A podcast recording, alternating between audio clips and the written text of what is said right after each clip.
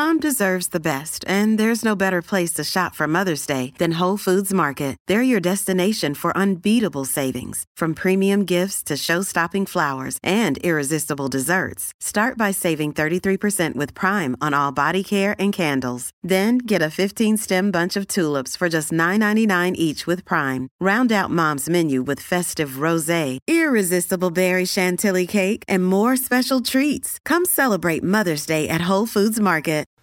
Well, howdy there, Internet people. It's Beau again.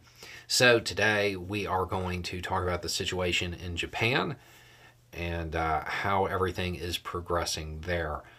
Uh, if you missed the news on New Year's Day, they were hit with a series of major earthquakes. I want to say the largest was 7.6, and it was shallow, which tends to mean it's its effects are going to be felt in, in a stronger way.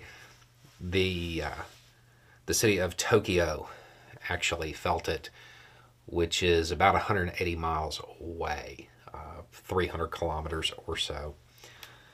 Okay, so thousands of homes have been destroyed. At time of filming, the uh, the human loss stands at uh, right at 50. I want to say 48. That number is expected to go up.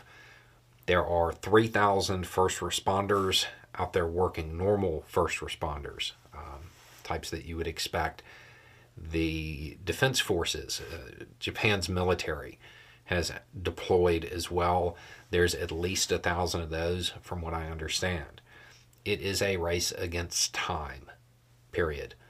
Um, there is a uh, high likelihood that there are going to be aftershocks for people who are in collapsed buildings that they are trying to get out.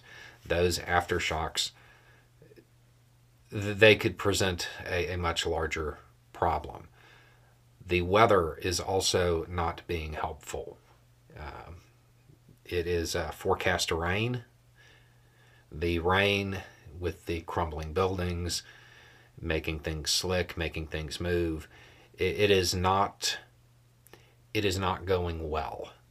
Um, so they're doing everything they can. Uh, multiple countries, including the U.S., have offered assistance, but realistically, it doesn't seem like there's much to do that isn't already being done.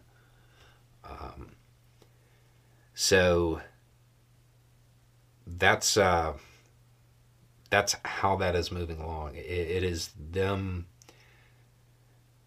trying to get as many people out as they can before the weather or aftershocks make the situation worse.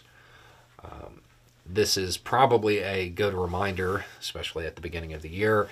Make sure that you, wherever you are, whatever natural disaster you uh, may encounter where you live, make sure you have your stuff together.